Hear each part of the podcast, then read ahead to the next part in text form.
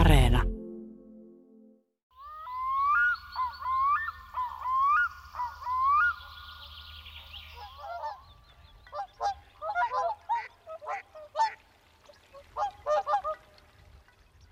Kesäkuun kymmenennen päivän vastaisena yönä tuhatyhdeksänsataaneljäkymmentäyhdeksän kulkee kaksi miestä, kaksi poroa ja koira peräkanaa Suomen Lapin Enontekiön pitäjän erämaassa tunturilla. Siitä se alkaa Yrjö Kokon käänteentekevä kirja Laulujoutsen, jossa juonena on löytää ja kuvata hyvin harvinaiseksi käyneen Laulujoutsenen pesä. Homma, jota moni oli turhaan yrittänyt.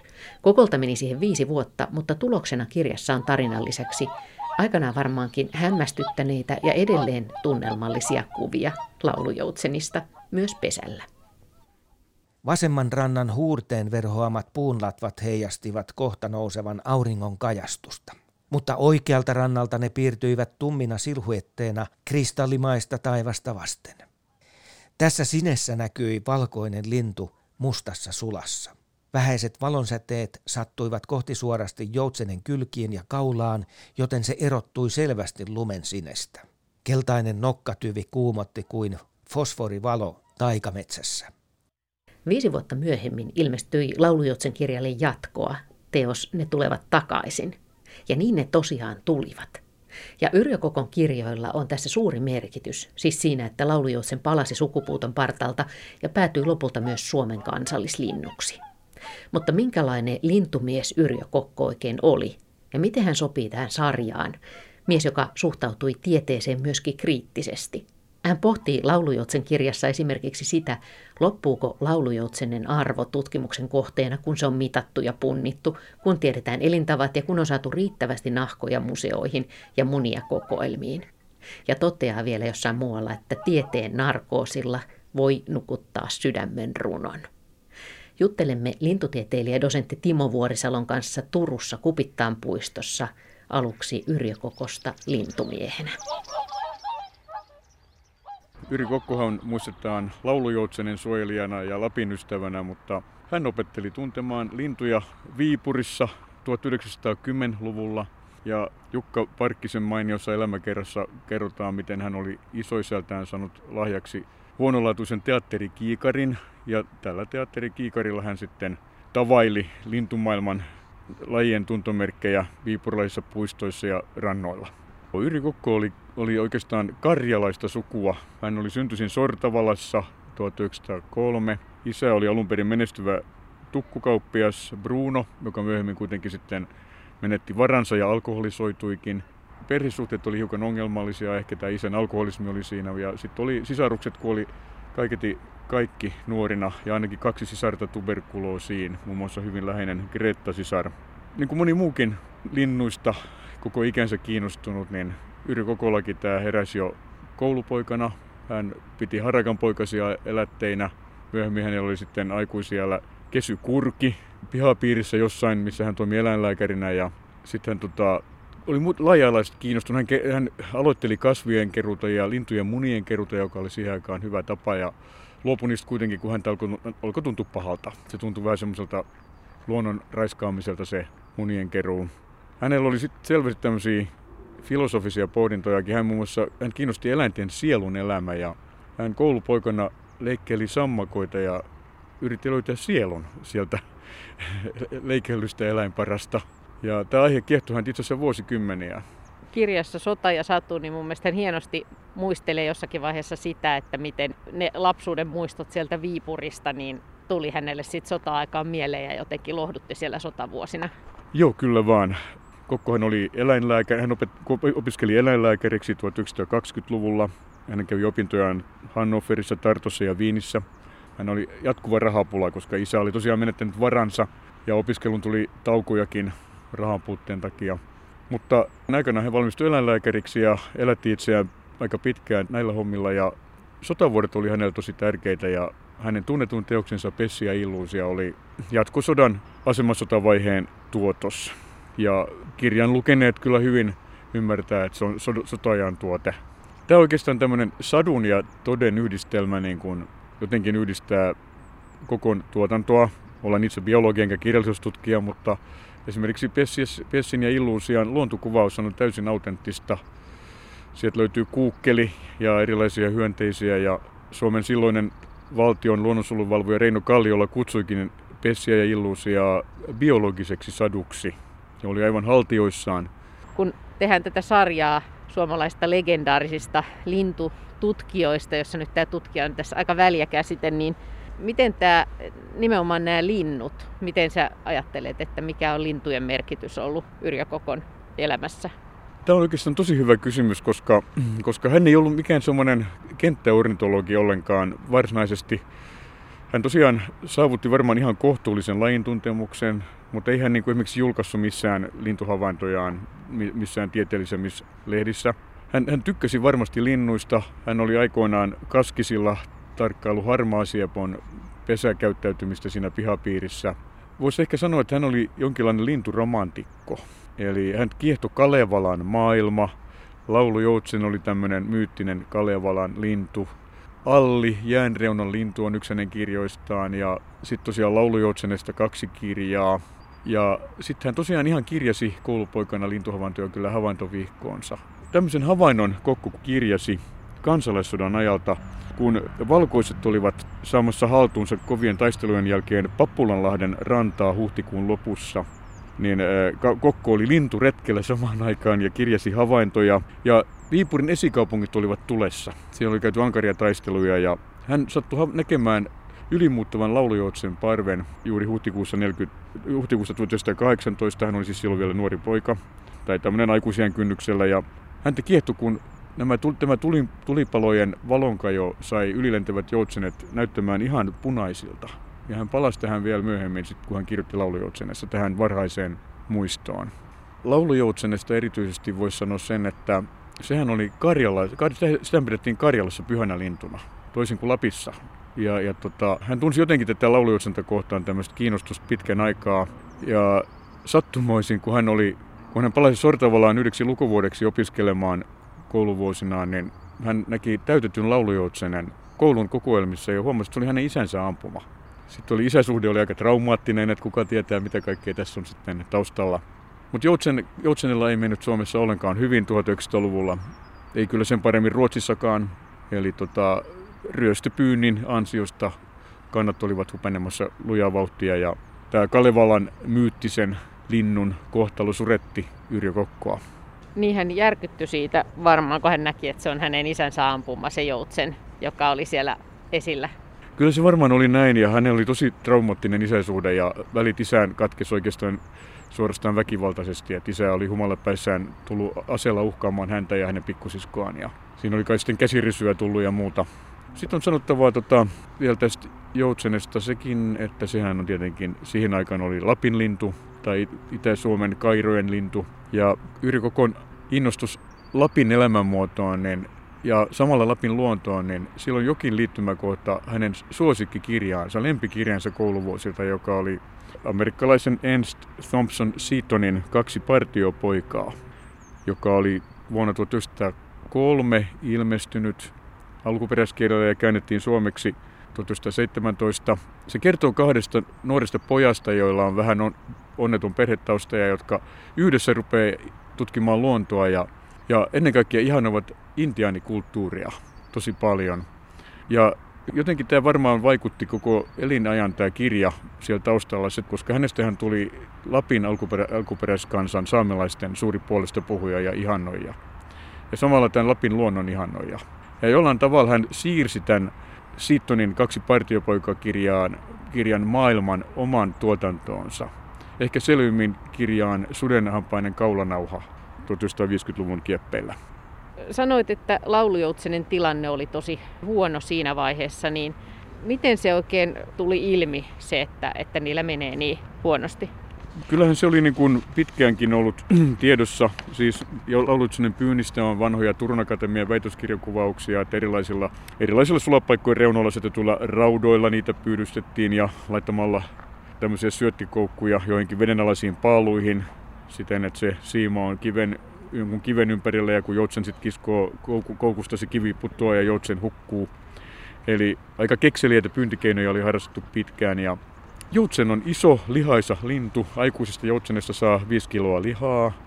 Joutsenen höyheniä ja sulkia voi käyttää tyynyissä, sulkakynissä. Joutsenen kaulanahasta on tehty tämmöisiä kaulahuiveja. Ja varmaan tuolla pohjoisessa on osattu kaikkia osia käyttää hyväksi. Ja tosiaan tuhatyhdeksänsataaluvulla vielä Lapissa elettiin aika paljon luontaistaloutta. Ja keväällä kun joutsenet tulivat, niin sieltä tuli aika mukavasti lihaa. Joutsenen munat oli arvostettua herkkua. Sitten vielä sulkasotoaikana keskikesällä joutsenia oli helppo saada kiinni ihan vaikka juoksemalla, kun oli lentokyvyttömiä vaihtaessaan sulkia. Eli, eli tota, niitä pyydettiin sekä kevät muuton, muutolla, kun ne olivat saapuneet, mutta varmaan myös ihan odotettiin sitä, että ne alkaisi pesiä, niin saataisiin vähän muniakin talteen. Ja ehkä parasta oli käydä joutsenpyynnissä siinä vaiheessa, kun poikasta oli lähdössä pesästä, niin saatiin saaliksi sekä emot että poikaset. Tiettävästi näitä poikasia joskus, joskus otettiin kiinni ja lihotettiin vielä sitten, että saataisiin vähän isompia ateria. Ja todellakin pyynti oli innokasta ja tähän asiaan Yrjö Kokko sai aikaan valtavan asennemuutoksen. Hän julkaisi tosiaan vuonna tuhatyhdeksänsataaviisikymmentä kirjan Laulujoutsen, joka, joka sitten niin kuin asiapohjaltaan perustui aika paljon Einari, Einari Merikallion Suomen luonnossa vuonna tuhatyhdeksänsataaneljäkymmentäyhdeksän julkaisemaan artikkeliin, jossa oli todettu, että Suomessa oli ehkä viisitoista paria jäljellä. Siis Einari Merikallio, puhuttiin toisessa jaksossa, Joo. niin kartoitti ensimmäisenä Suomen lintulajiston ja, ja ensimmäisenä maailmassa saatiin käsitys jonkin maan linnuista. Ja tässä yhteydessä sitten hänelle selvisi, että kappas laulujoutsenia onkin tosi vähän. Niinkö se kävi? Se kävi juuri näin. Eli tosiaan Laulujoutsen kirjassa Yrjö Kokko aika paljon siteraa Einari Merikalliota, joka laski Suomen linnuston. Itse asiassa parinkin kolmenkin vuosikymmenen aikana, ja Suomihan oli lintulaskentojaan johtava maa maailmassa Merikallion työn ansiosta. Ja Merikallio näitä laskentoja tehdessään sitten huomasi laulujoutsenen perikadon. Tämä kirja oli tämmöinen fakten ja fiktion yhdistelmä, niin kuin Kokolla oli tyypillistä. Eli siinä kaksi miestä, Tiiti ja Niuniu, eli Yrjö Kokko, ja, ja, ja sitten hänen ystävänsä Sulo Rova, joka oli enontekiöläinen poliisi, etsivät usean vuoden aikana käsivarren erämaista joutsenia ja Kokko sitten valokuvasi niitä. Mutta ehkä juuri sot- sodan jälkeisinä vuosina tämmöinen aika emotionaalinen ja tunteisiin vetoava ja luonnon lyriikkaa täynnä oleva kirja sitten tehosi kuulijoihin. Ja asenteet kääntyi niin nopeasti, että neljä vuotta myöhemmin hän kirjoitti tämmöisen kirjan kuin Ne tulevat takaisin, jossa hän sitten jo pystyi saamaansa yleisöpalautteeseen nojaten kuvaamaan, että joutsenet alkoi pal- alkoivat palata. Oliko tämän, tämän Laulujoutsen kirjan tavoitteena laulujoutsenen suojelu hänellä? No, kun lukee hänen elämäkertaansa, niin silloin on ollut kaksi tavoitetta. Hänellä oli kustantajalle velvoitteita, eli piti, piti saada taas menestyskirja. Se oli varmasti yksi tavoite, mutta ei ole mitään syytä epäillä sitä, etteikö hän aidosti halunnut tehdä hyvää, jotain laulujoutsenen hyväksi. Siinä oli kirjassa joku semmoinenkin tilanne, että kirjantekoon liittyen, että he sitten valokuvatessaan sai aikaan sen, että joku joutsenpari hylkäsi pesänsä ja sekin oli hänelle aikamoinen järkytys. Että, että kyllä hän oli tosi innoissaan ja piti tosi tärkeänä tätä laulujoutsenen hyväksi tekemäänsä työtä. Kyllä hän oli tämmöinen luonnon ystävä, luonnon ystävä niin kuin kaikilta, kaikissa suhteissa. Aika hauskasti vanhin tunnettu Yrjö Kokon lintuteksti on hänen ylioppilasaineensa. Ja hän kirjoitti ylioppilaaksi tuhatyhdeksänsataakaksikymmentäkolme. Ylioppilasaineen otsikkona oli Yksimielisyys on voimaa. Ja kun ajatellaan kansalaissodan jälkeistä Suomea, niin varmaan äidinkielen opettaja odotti jotain sovinnollista tekstiä, ehkä valtakunnan eheyttämisestä, mutta Yrjö Kokko kirjoitti aineessaan siitä, miten räkättirastaat puolustautuvat yhdessä pesille kiipeäviä, munia ryösteleviä pikkupoikia vastaan. Ja tota... hänen äidinkielen opettajansa Onni Brummer ei ollut tästä ollenkaan ilahtunut ja antoi improbaattorin eli hylätyn. Mutta tälle, tässä kävi niin, että kun aina sitten aikanaan tuli takaisin ylioppilastutkintolautakunnalta, niin se sai laudaattorin eli korkeimman mahdollisen arvosanan. Eli ylioppilaslautakunnassa oli sitten huumorintajua riittänyt. Yrjö Kokko sai, sai tosiaan oikeastaan heti Laulujoutsen kirjojen jälkeen jo tämmöisen aika legendaarisen maineen luonnonsuojelun edistäjänä. Ja esimerkiksi Niilo Söyrinki Suomen ensimmäisessä luonnonsuojelukäsikirjassa vuonna tuhatyhdeksänsataaviisikymmentäneljä kirjoitti jo kovin ylistävin sanoin. Eli itse asiassa samoin aikoihin, kun tämä toinen joutsenkirja oli vasta ilmestymässä. Eli Kokon ansiot kyllä huomattiin hyvin nopeasti. Ja tota, Kokko on haudattu Lempäälään. Hän menehtyi Helsingissä vuonna tuhatyhdeksänsataaseitsemänkymmentäseitsemän ja täällä Lempäälän hauta, haudalla on Viljo Savikurjen tekemä veistos pojasta, joka pitää joutsenta sylissään. Tämä sopii monellakin tavalla oikein hyvin. Joutsenella on tosiaan ollut tämmöinen symbolinen merkitys ja jollain tavalla joutsenten lento on yhdistetty ehkä lapsen kehitykseen tai kasvuun. Tanskasta on tämmöinen arkeologinen löytö, jossa ilmeisesti kuolleena, kuolleena syntynyt pikkulapsi on, on haudattu joutsenen siiven päälle. Yrjö Kokko tuli hyvin toimeen lasten kanssa. Hän valokuvasi paljon lapsia ja näissä hänen kirjoissaan on tosi, tosi runsaasti juuri lapsia esittäviä kuvia. Ja näin ollen tämä tämmöinen veistos joutsenta sylissä pitävästä pikkupoista sopii oikein hyvin hänen muistomerkikseen. Mitä ajattelet, että jos Yrjö Kokko ei olisi kirjoittanut näitä kirjojaan laulujoutsenesta, niin, niin olisiko käynyt hullusti? Olisiko meillä enää laulujoutsenta täällä? No olisi voinut tapahtua tämmöinen niin kutsuttu paikallinen sukupuutto, eli laulujoutsen olisi ihan oikeasti voinut varmaan hävitä tai olla hyvin lähellä häviämistä Suomesta. Ja oikeastaan se olikin jo siinä tilanteessa neljäkymmentäluvun lopulla, vaikka Merikallion tilannearvio ei ehkä ihan, ihan kaikkia joutsenenpesiä onnistunut tavoittamaan. Mutta itse uskon, että vähitellen kuitenkin joutsen olisi palannut. Kyllä se toi luonnonsuojeluajattelu kuitenkin sitten sodan jälkeisenä vuosina vähitellen alkoi vahvistua. Ja ennen kaikkea kun ihmisten hyvinvointi kasvoi, niin ei oltu enää niin riippuvaisia metsästyksestä ja munien keräilystä vaikkapa ihmisravinnoksi. Niin kyllä varmaan ennen pitkään joutsen olisi palannut, mutta mun mielestä on ihan selvää, että Yrjö Kokon aiheuttama asennemuutos, se pudotti vainon varmaan murto-osaan ja nopeutti laulujoutsenen paluuta merkittävästi. Hän ojensi kiikarin minulle, mutta en voinut erottaa poikasia. Pitkän aikaa tarkasteltuani huomasin sentään, miten jotakin harmaata alkoi työntyä esiin mamman kainalosta. Emo käänsi arvokkaasti päätään sivulle ja samassa tuo harmaa hävisi sen valkoisten sulkien piiloon. Jonkin ajan kuluttua putkahti mamman pyrstön alta vaalean harmaa poikanen pesän mustalle reunalle. Joutsenpienokainen ei näyttänyt pysyvän kunnollisesti jaloillaan, vaan konttaili ryömien emonsa vieressä ja sukelsi sitten taas näkymättömiin. Välimatka oli niin pitkä, että kaiken saattoi pikemminkin vain aavistaa kuin todella nähdä. Enää en kuitenkaan voinut epäillä, mitä oli tapahtunut. Jo toisen kerran olivat laulujoutsenet onnistuneet pesimään Latvalammella. Minulla oli lapsuudessani, niin kuin minun sukupolveni nuorilla oli, oli nämä Setonin kirjat, Kaksi partiopoikaa, villejä, eläimiä ja muita. Täällä minä olen voinut elää luonnossa. Kun äskettäinkin olin tuolla Norjan ja Suomen rajalla, niin siellä saatoin jopa nähdäkin suuren kuningassuden kulkevan kurussa, kuten täällä sanotaan, mutta Seton sanoisi kanjossa. Ja ne. Kuulin kurkien huutavan ja, ja valkosiivisten suurten joutsenien lentävän suuressa erämaassa, jossa penikulmien päässä saattoi tavata jonkun ihmisasunnon pienen ja vaatiman. No tässä se tuli Yrjö Kokon omallakin äänellä todistettua Setonin kirjan merkitys hänelle arkistopätkässä vuodelta tuhatyhdeksänsataaneljäkymmentäkahdeksan. Kirjailija Jukka Parkkinen on tehnyt kaksituhattaluvun alussa ilmestyneen elämänkerran hänestä, Yrjö Kokko, sadun ja luonnon runoilija. Siinä tulee hauskasti esiin myöskin inhimillisiä puolia kirjailijan luontoreissuilta. Miten hän sähläsi kameran kanssa, miten ensimmäiset joutsenkuvat esimerkiksi eivät onnistuneet, kun kädet tärisivät niin paljon. Miten hän nukahti piilokojussa juuri silloin, kun telkänpoikaset olivat hyppäämässä. Onneksi poika oli hereillä.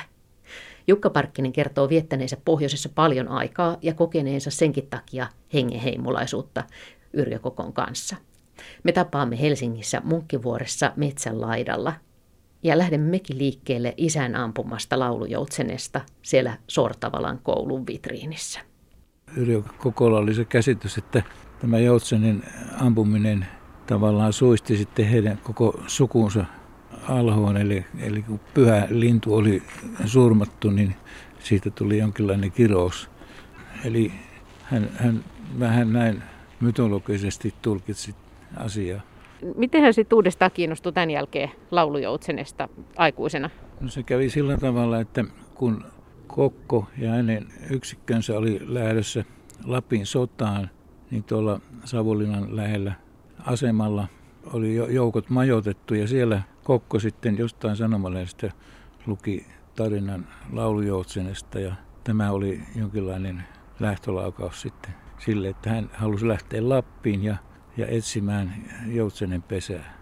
Se oli semmoinen sanomalehti artikkelin uutisen tapainen. Siinä ke- kerrottiin, että lappalaisille oli tapana tehdä lapselle tommoinen helistin. Pantiin luupala kuivattuun joutsenen kurkkuun ja tämä jotenkin kosketti sitten Kokkoa, että se oli jonkinlainen tämmöinen maaginen väline. Sitten Yrjö Kokko myöskin kuvasi, valokuvasi laulujoutsenia. Kyllä, hän oli aloittanut sota-aikana valokuvaamisen ja hän kuvitti valokuvilla tämän Pessi ja Illusio -kirjan ja hän siellä sitten Lapiretkillään kuvasi paitsi laulujoutsenia niin myöskin muita lintuja ja tota, hän oli aika suoraviivainen valokuvaaja ja sillä tavalla, että hän kehittikin nämä filmit siellä erämaassa ja, ja sen takia ne onkin aika tavalla rakeisia niissä olosuhteissa, että siellä huudeltiin tunturipurossa ja pantiin koivuoksaan kuivumaan ja näin. Hän halusi nähdä heti, mitä oli saanut filmille. Niin, vähänpä tiesi siihen aikaan, että tulee tämmöinen digiaika, jolloin se on mahdollista. Näin, tekniikka ei ollut vielä kehittynyt niin pitkälle. Ja hänellä oli se kalustokin vähän aika tavalla alkeellista. Eli, eli tuota, eihän sota-aikana oikein saanut mitään välineitä, että se oli, oli hyvinkin puutteellista. Näissä hänen laulujoutsen kirjoissaan, niin onhan niissä kuitenkin hienoja kuvia laulujoutsenista. Kyllä. Tietysti se painotekniikka niin vielä vähän heikensi sitä kuvasatoa, mutta tuota, kyllähän niissä on hyvin hienosti onnistuttu tunnelmat välittämään, vaikka ne teknisesti ovatkin aika tavalla alkeellisia. Sinä, Jukka Parkkinen, olet kirjoittanut Yrjö Kokosta kirjan ja siinä on myöskin hänen luontosuhteestaan, niin miten nämä laulujoutsen kirjat, onko ne ollut sinulle tärkeitä?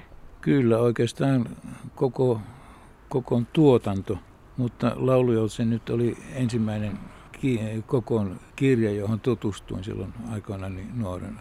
No, siinähän on tämmöinen jonkinlainen sankaritarina. Miehet lähtevät, heillä on tämmöinen päämäärä, lähtevät sitä täyttämään ja tuota, sitten saavat sen täytettyä. Se on eräänlainen ihmetarina ja se, se on sillä tavalla jännittävä, vaikka eihän se nyt juuri paljon mitään tapahdu. Mutta se onnistuminen ja, ja tuota, pesän löytäminen ja joutsenten kuvaaminen, se, se siinä tietysti viehätti nuorta lukijaa silloin aikoinaan. Jos palataan siihen sota-aikaan, niin se on ollut Yrjö Kokolle, eikö niin, niin kuin luontokirjailijan kannalta myöskin niin todella merkittävää aikaa. Kyllä. Kun hän kirjoitti tätä Pessi ja Illusia-kirjaa, niin siinähän on aika paljon hänen näitä luontokokemuksia. Vaikka se on tämmöinen satu, niin, niin siinä on tämmöistä biologista, luonnontieteellistä asiaa hyvin paljon mukana. Hän sanoi jossain yhteydessä, että kirjoittaminen piti hänet järjissään siellä. Eli tämä ristiriita sen sodan raakuuden ja kau- kauheuden ja sitten tämmöisen pehmeämmän, lempeämmän elämän välillä oli, oli sellainen, joka häntä järkytti ja tuota, sai sitten hänet kirjoittamaan edelleen tätä satuansa. Mutta myöskin ilmeisesti ne on niille lukijoille ollut, ollut siis tärkeää tämä luonto ja satu keskellä sotaa, koska eikö se ole niin, että, että Pessi ja Illusia oli sitten myöskin ihan niin sanotusti hitti? Kyllähän se oli oikein varsinainen menestys silloin neljänkymmenluvun puolen välin tienoilla. Sitä otettiin useita painoksia ja se herätti luontoihmisissä kovasti ihastusta, mutta ihan noin laajemminkin se löysi lukijoita ja tuota, sillä tavalla aiheutti myöhemmin sen, sen, että Kokko jäi ammattikirjailijaksi, jäi pois eläinlääkärin työstä. Nyt ollaan puhuttu laulujoutsenesta, johon tänne tietenkin vahvasti liitetään, mutta, mutta mitkä muut linnut olivat Yrjö Kokolle tärkeitä mielestäsi? Kokkohan kirjoitti tämmöisen jonkinlaisen kalevalaisen trilogian linnuista. Laulujoutsen oli ensimmäinen, sitten toinen oli Sotka, joka on hyvin keskeisessä asemassa Onkelan torppakirjassa, ja sitten kolmas oli Alli, jäänreunan lintu. Ja tuota, nämä kirjat mielenkiintoisesti kuvaa Kokon omaa elämää sillä tavalla, että tämä laulujoutsen on tämmöisen miehuuden, voimessaan olevan miehen kuvaus. Sitten tämä Onkelan torppa on tämmöinen seesteinen, paikallaan pysyvä. Ja sitten Alli on jo vähän tämmöinen ikääntyvän ja jossain mielessä surullisen elämänvaiheen kuvaus. Kun Yrjö Kokko kuvasi näitä, näitä laulujotsenia ja muita lintuja, niin tiedätkö hän käytännössä, että miten hän niitä niin kuin lähestyi? Oliko hän jossain piilokojussa vai miten se homma meni? Hänellä oli kyllä tämmöinen poron taljoista ommeltu piilokoju, petrusporo, ja sen suojasta hän sitten kuvasi. Mutta kyllä hän yleensä sitten oli ihan siellä rähmällään pusikossa kuvaamassa. Miten olet ajatellut, minkähän takia just Yrjö Kokko on tavoittanut suomalaisia niin, niin hyvin, että edelleen hänen nimensä tiedetään ja tiedetään Pessi ja Illusia ja tämä hänen merkityksensä laulujoutsenen suojelijana? Hän on, oli tuota, hyvin suomalainen siinä mielessä, että toi luontosuudet tuli hyvin vahvasti hänen teoksissaan esille, ja mä luulen, että se on sitten viehättänyt suomalaisia lukijoita. Näin siis kirjailija Jukka Parkkinen. Mutta viimeisen sanan saa Yrjö Kokko. Ne tulevat takaisin -kirja päättyy Kalevalan hengessä elämän ehtoopuolelle sinne Tuonelan virran ääreen. Ja kuinka ollakaan, sielläkin laulujoutsen on meidän matkaseuranamme. Ajattelepas, että kerran meidänkin hetkemme on tuleva. Seisomme Tuonelan virran kylmällä rannalla. Jospa siellä tapaammekin ystävän, ennen kuin siirrymme toiselle rannalle, josta kukaan ei ole palannut. Ehkä Tuonelan virran joutsen tuntee meidät, ja me sen. Ehkä se lohduttaa meitä vesihelmen kimallellessa sen nokassa vastarannalta tulvivan lämmittävän valon säteissä.